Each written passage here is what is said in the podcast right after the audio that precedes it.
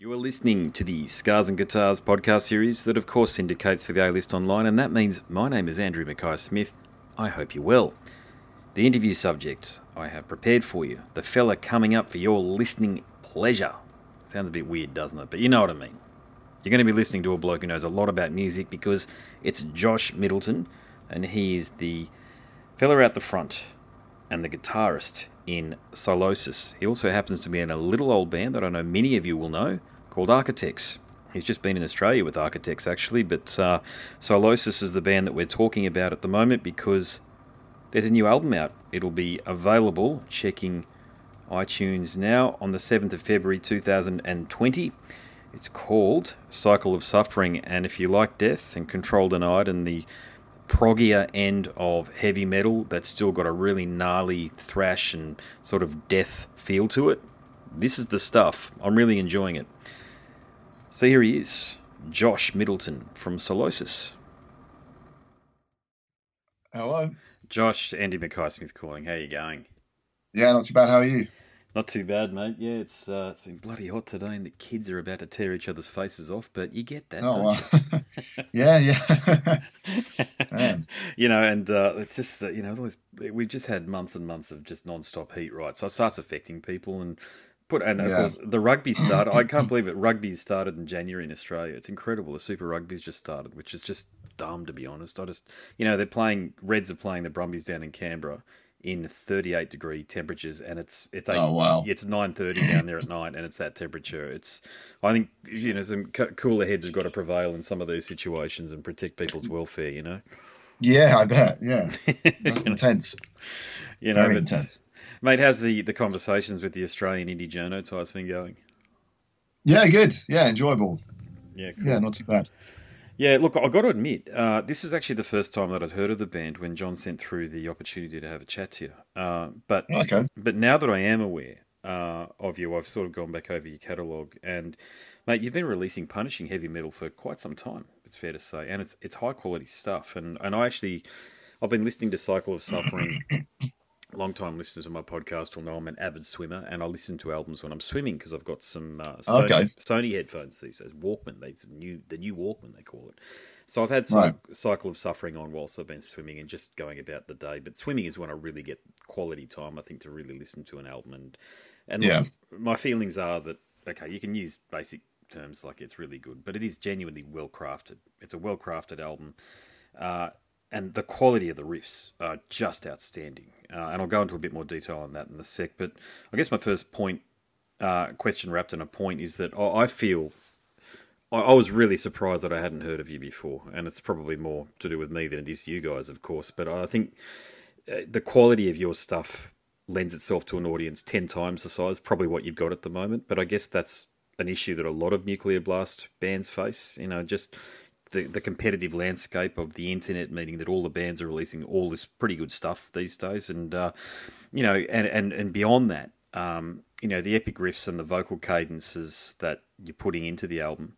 You know, all of those post-teen, not yet adults that worship at the altar of Slipknot and Corner still can't believe those bands are popular. Sorry, it's just my opinion. But, you know, all these kids that love those bands really should be aware of what you're doing. So as I say, that that's my first question point, really wrapped in a question that you've definitely got it going on, and you really should be here performing at Download next month. So, mate, how do we raise your profile a bit more so that the casual heavy metal fan can know who you guys are? Uh, yeah, good question. I I don't know. Um, yeah, I guess like, um, maybe being from the UK is kind of. I don't know if that's tricky or not. It's definitely um, maybe a little bit harder. It's definitely a lot harder to break through in the US because like touring and getting over there is really expensive. Whereas if you're a US band, you can just, you know, you've got such a huge country on your doorstep and you can just tour for months on end and uh, raise the band's profile. But it's quite expensive for us to get over there.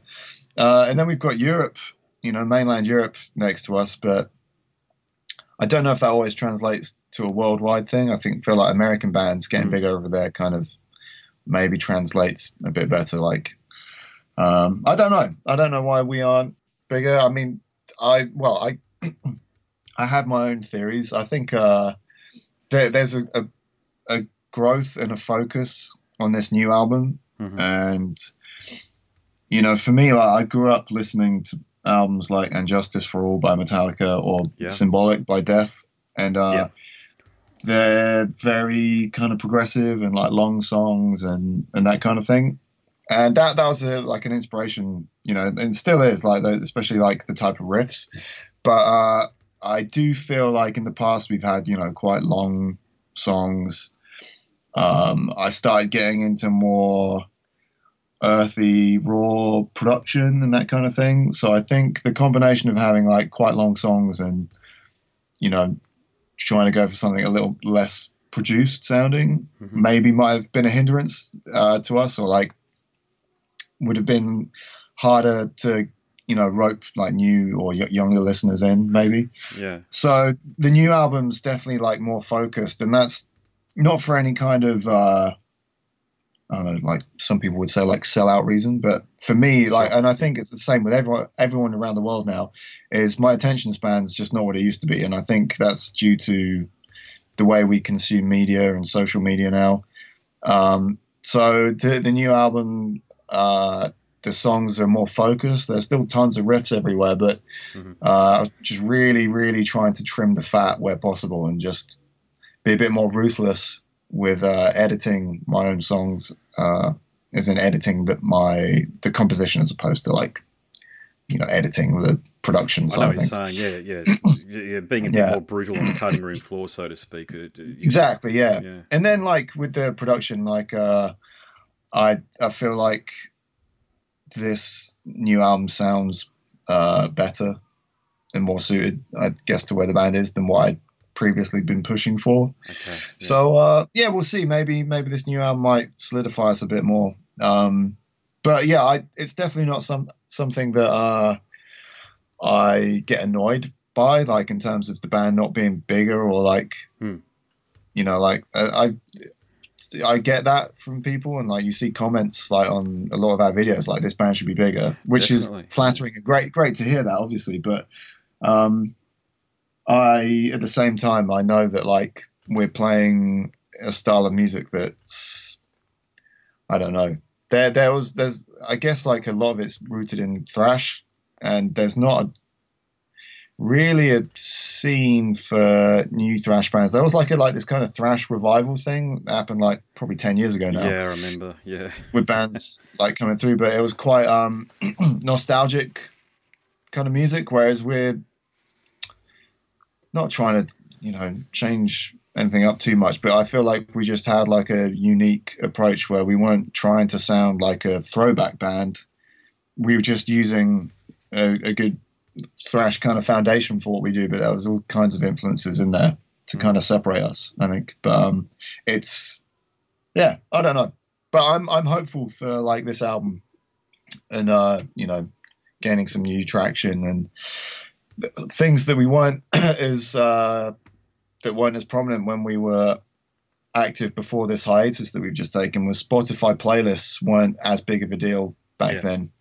Whereas now you know we've been added to some and uh, we're seeing like uh, a big growth in our plays and that kind of thing. So uh, yeah we'll see how this one does Yeah, I, I a lot of what you said there resonates actually because yeah, I know exactly what you mean about that nouveau thrash thing that happened about ten years ago. It's still going on, by the way. There's these bands that Yeah. dress up like as if they're uh, from the Bay Area circa 1988, and I, I don't get that. I've never been retro nostalgic, if that makes sense. I, I I like what you guys are doing and that you look like normal fellas. You know what I mean? You look like you're in a band, but you look like normal blokes. At the end of the day, you're not trying to sort Sure, of yeah. borrow from an era, but the music is.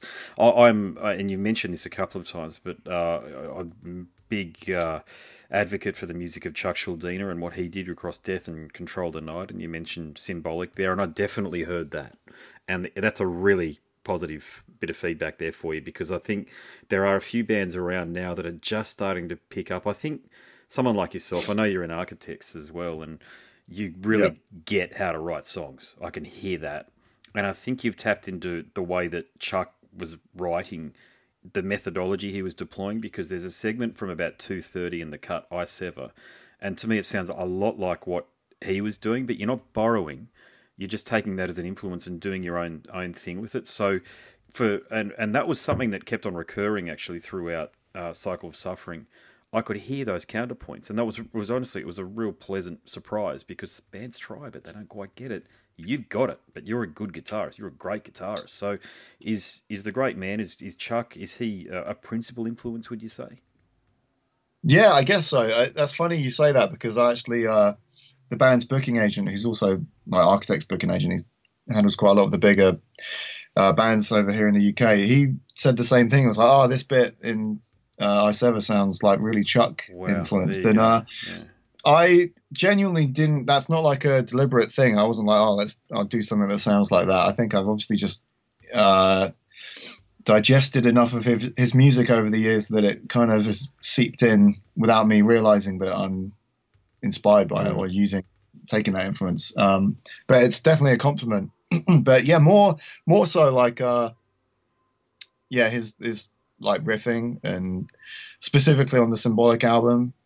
Um, Yeah. I actually kind of get like annoyed when people we get called like uh, death metal or melodic death metal, which Really? I don't really have any influences that come from melodeath. Like I, I'd consider at the gates, I guess, like melodic death metal, like that whole kind of Swedish thing. yeah. But that's they're probably like the only band that I listen to that are of that ilk. And to me, like Death, when they started doing symbolic, they'd kind of left behind a lot of the death metal sound, and it was more just Agreed, yeah. a metal band. You know, like it was progressive more than anything. So, uh, but yeah, like his his sense of melody, I guess, um, and yeah, the types of riff, the the type of riffing specifically on that album in particular, that's like.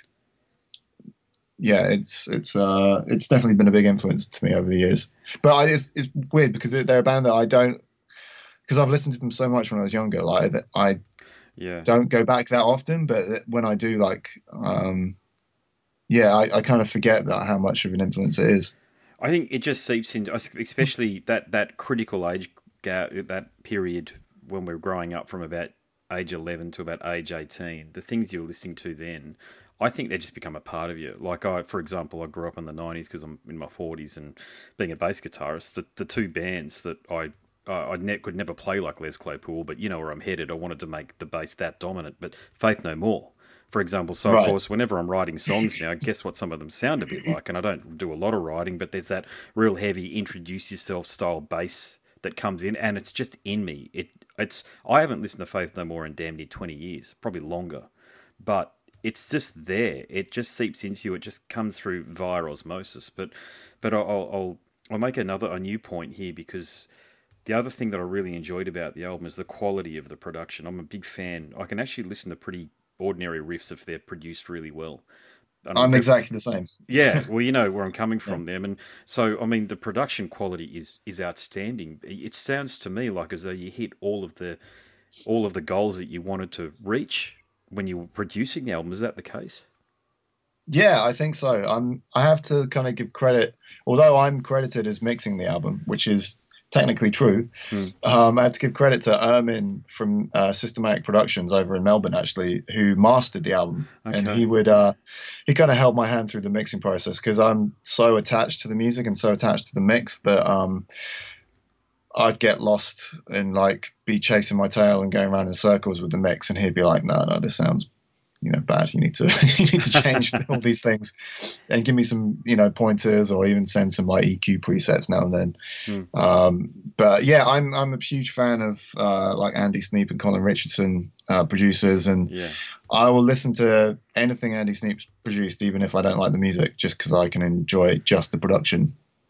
Yes, yeah. That's that's interesting, isn't it, Andy Sneap? Yeah, it'll be interesting. Just as a counterpoint, just a, as an aside to what we're talking about, it'll be interesting to see what happens with Judas Priest and him because I actually think they're going to release an album with him doing a lot of the writing. If he didn't do a lot of it on Firepower. you know, um, I'm an old Judas Priest fan, of course. I got into them around Power. Uh, Power. Um, God, sorry, it's been a long day. What was the album from uh, Painkiller? There you go. Jesus Christ, Yeah. Painkiller. Yeah, yeah. So it'll be interesting to see what happens there. I think, but uh, but yeah, I mean, you, you've hit the nail on the head there with the production and the mixing. It's just uh, I, because I, I, I swim and listen to the music when I'm swimming. That's actually one of the ways you can tell whether or not an album's been really well put together or not. Because Yeah, sure. yeah, I mean yours and the Yeah, the splashing. Yeah, the splashing. It's just you got water going in your ear and everything else. Yours and the Quadra, Jens Bogren produced Quadra for Yep. the guys in Sepultura. That they've been the two albums of the year so far, sound wise. Yours and that one, and um, yeah. So man, it's it's it's it's outstanding, and and I guess the uh, man, I just you're you're part of both. You're part of two bands that have they're very well they're prominent bands. Okay, so you're in this band and you're in Architects as well. And uh, without asking you to dive into your personal life, I assume you've got a family and you've got to pay a mortgage and all that sort of stuff. So how the hell do you balance everything? Um, so basically, yeah, I joined Architects in 2016, and I was very fortunate that you know I joined that band as they were they'd been making a living from it for a while, and that's when I first started making a living from being a musician. So like, uh, I, I'm very fortunate that I can pay my bills um, Hmm. just from just from being an architect alone, and then uh, do we don't Architects doesn't tour like a crazy amount. I think it always looks like from the outside that bands are busier than they are, maybe because I feel like Architects generally don't really tour for more than four or five months of the year, and it's never like in a we'll never do more than a month in one go. There'll always be at least a month off in between, so like we never go too crazy or away from home too much. So um, it's not been too hard yet. I've I do have a, a wife and I've got a nine month old daughter now, but um, luckily I've had a lot of time off since then. Since she was born, we've we've been to Australia a couple of times um, for some. I I'd say a short tour, which is like two weeks, Mhm. and um, did some festivals like you know weekend runs over the summer. So I haven't been away too much, and I've still been able to kind of yeah work on Sylosis stuff as well. So um, so far, yeah, it's not been too bad balancing both. One thing that I, I think you're very adept at is you can handle, and I had this conversation once before today with Gina from uh, Baroness. Uh, you're both very well at handling being on videos. And I, I watched today your your feature with Andertons on YouTube, and I really enjoyed it. I got to say. So, what are your thoughts on the rise of video as a social media medium for getting through to an audience? Do you enjoy doing those sorts of things? Because you're pretty bloody good at it as well. Oh, thank you. Uh, I I enjoy it more uh, if if I'm deaf if it's very like um, interactive, like with the interviewer, like if it's like with the Andertons video where uh, you know I'm sat next to Lee and it's a conversation and that kind of thing. Whereas I'd done some like stuff myself for YouTube, uh, just filming myself, and uh, I just don't enjoy it. It's kind of awkward. Um, so yeah, I, I don't know. I, it it's kind of just comes with the territory, like because I've been doing press now for I've been in a band at least, you know, like over ten years. Mm. Just get used to doing uh, press, I guess. So, uh, but yeah, thank you. Yeah, it's uh, look, it's one of those things because sometimes people, I don't know whether you've seen the great master, as I call him, Trey Azagthoth. I've spoken to his, his lovely mother before, actually, but uh, he's not very good at the videos. It's fair to say. Uh, if you saw Right, his, his yeah. appearance on Headbangers Ball, it was uh, they probably shouldn't have aired it. To be honest with you, uh, he was very fidgety and very nervous, and that really came across. And, and and Trey's mother actually told me that he has Asperger's, so I think maybe he was put in a position that wasn't appropriate for him as well. Um, but uh, Right. that aside, there are other artists that I see that do the video thing. And to your exact point, I can't. I don't. I mean, I've done a few of the the videos by myself, where I'm on campus at uni or what have you, and I'm got the video on me and I'm talking, and I just feel like a dickhead to be honest. But when it comes to someone interviewing me, it's so much easier when you can riff off each other, and I think the videos are far more lively. Um, Yeah. So that's a really good point there, I think, and, and I think they're far more engaging from an audience perspective as well. Um, and, and I guess the, the reason I was asking that is because I'm a social media major back at uni these days. I'm back in my 40s and I'm back at uni and, and I'm studying all of this stuff and uh, really trying to get down to what's effective. And I just, you know, I'm, I'm trained in this, so I actually notice which artists are more adept than others. And you're one of the ones that's adept at it, so I thought I'd ask you the question. Well, that's good to know. So, yeah. it doesn't always feel like that. Yeah, oh, it's yeah, it's look, you know, I, I was just pulling my hair out about social media before, just trying to link up all of the accounts. I've got six of the bloody things. There's no easy way. it's just time, time spent and committed to get the message out as effectively as you can, and Hootsuite and all that sort of do the job a little bit, but then that'll st- cost a lot of money. That stuff as well Sure, yeah. you know. So you mentioned you mentioned you came down to Australia a few times, uh, and of course I know that you played Soundwaves. So um, you know you're, you're an easy guy to talk to, mate. I mean, you obviously probably enjoy coming down here. It probably just feels like home away from home. I take it, does it? Yeah, kind of. Yeah, for sure. I mean, we've been there quite a lot. I've been there a lot, specifically over the last few years. Um, yeah, we, we always love going to Australia. It's kind of like uh, the the you know the nice weather of being somewhere like LA, but the more British sense of humor and that kind of thing. Like Mm. in terms of you know getting on with people. Uh, yeah, Australians. Yeah, just just feel like like we have a lot in common, I guess. Oh, the same kind of stuff, same same humor and that kind of thing. Yeah, I was talking to when I was at a chat to Phil Collen uh, from Def Leppard. Uh, he said the same thing, and I think it's undeniable. You, you know, we might might not get along when it comes to the football or the cricket, but that's all stuff. You know, Sure. that's all just Yeah. fun and games over a few beers. That stuff, but you know, it's um. I I should, I should check. I probably do. I need to wrap up now. Have you got another call coming through? Oh, I've got one in ten minutes, so no Oh. rush. Cool, mate. Yeah, I'll just yeah. What's what's your take? I mean, you're you're a smart guy, so if you don't want to answer this, by all means, you're not obligated to do anything here. But the Brexit thing, mate, is that as a musician, is that going to have an impact on you? Uh, if I'm honest, I I don't know enough about the the specifics of that. Um, and because Sylosis hasn't really been touring uh, for the last five years, and we haven't got much lined up, it's uh, not that we won't. Well, I think we just wanted to test the waters like with that with that comeback and stuff. But um, in terms of uh, how that's going to affect us, I don't really know yet. I think a lot of it's kind of still up in the air, and I'm seeing stuff like coming out in within these past few days about how things are going to change and change for the worse.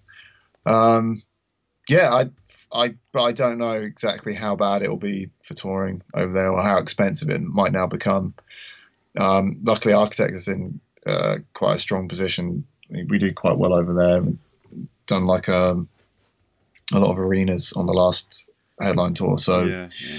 it's it's smaller bands that are really really going to suffer i think with i I mean again i don't really know i don't know like if we're going to have to get like visas or permits or have to pay extra costs um so yeah i i don't really know it's all i do know is that everyone i know literally everyone is against brexit and didn't want it to happen but there's a there's just like a this weird yeah bunch of people just voted for it without really knowing what they were voting for i think Yeah, I, I think. Look, what I think it'll do in the long term is it'll bring the Anglosphere closer together. So uh, the US, Australia, the UK, obviously, and I think trade between the three is actually going to be stronger. I think it has to really, um, because there, there's already a symbiosis there that we've kind of talked about, and uh, so hopefully it makes it easy for you to get over to the states because I know how difficult it is just as a as an Aussie to bloody go over there and spend any. You know, we only sort of can go over there for a couple of weeks at a time, and then we got to come back. Um, oh wow okay yeah, I'd look. You know, there's a lot more detail to it than that, obviously, but but yeah, certainly a lot of. If I were to sort of go over there and I think jump up on stage and sort of because I'm a musician too and uh, play with somebody, I think I'd have to be very careful about what I said in immigration about what my intentions were visiting the country, for example. So I think you know, whilst one door closes, another one may open, and I think that'll definitely be the case. And I think Boris has certainly um, signalled that his intention is, is for that to happen, and I, I hope it does as a bit of a silver lining to the cloud that I'm sure a lot of people view Brexit as. yeah well fingers crossed it's not as as uh bad as a lot of people might be thinking it is Oh, it won't be. Yeah. It'll never catastrophize, mate. You know, I'm I'm, I'm around. oh always Yeah, well, I'm being in my forties. I'm around all the young ones now at uni, and uh, they they got they're smart people, but they, they still don't challenge things in the way that say you and I would. You know, in other words, we can tell not by the content of a message, but by the tone of a message if someone's trying to bullshit us. And Right. and I try to explain that to them that you know politics is really just bullshit. It's just trying to get you to get into a state of fear to do something that somebody else wants you to do effectively. So whether it was for Brexit or post Brexit, it was basically it was all about fear. And and, Yeah. and and I think that was a thing. And if you could sort of see through it, like whether you stayed as a part of the EU or whether you left, the in, the the regular person's life in the UK, I don't think is going to change all of that much. It's just going to be down to governance, I think, and, and a sense of identity. Maybe that's where it'll be different. But overall, I don't think it's going to change too much. Could be wrong, but certainly all of the reading Yeah. I've done, and I've done plenty of it, I can't see how it's going to impact the average person living in, I don't know, I'm trying to pick somewhere, but I can't. I don't know the UK at all because I've never been there. Sure. But, you know. right yeah yeah. So, uh, mate, do you, do you think he'll be down here again sometime soon? Uh, I hope so. Yeah. Um, I literally just got back like two weeks ago. Uh, I was out there for Unify Fest with Architects, but um, That's right. yeah, Sylosis hasn't been over since uh, 2013. We did the Soundwave there, so it'd be nice to get back. Um, and yeah, like we've never really done any, you know, touring over there, like club shows or anything. So it'd be really great to to be able to do that. It'd be awesome to see you. Yeah, I'd love to see you guys live. Actually, yeah. I mean, this this will be an album that I'll be listening to long after the the review cycle or the interview cycle's finished. I mean, God, I get hundreds of stuff a, a year, as you can imagine. But um, this one I really enjoyed, mate. I got to tell you. So, so look, congratulations on it, and just you know the other thing, mate, just the way you carry yourself, um, it's to be admired too. I think you know you seem like as though you're a very measured bloke, and uh, you're you're an excellent musician. It must be said. You're you're an outstanding guitarist, certainly from the from the videos that I've watched there. So all of the young people out there that sort of, I, I like I like the idea of inspiring young people to pick up the guitar, and I think you're one of those guitarists as well, mate. So thank you for doing that. Thank you so much, man. That's very kind of you to say all that. Yeah. No Thank worries. All right, we'll hope to see you down here again sometime soon. Brilliant. Yeah. All right. Cool, man. Thank you very much. Thanks, brother. Take it easy then. You too. See ya. Bye. Catch you. You've been listening to the Scars and Guitars podcast series that syndicates for the A List Online, and my name, of course, is Andrew Mackay Smith. That interview subject was Josh Middleton from the UK outfits Sylosis and Architects. Thanks for listening.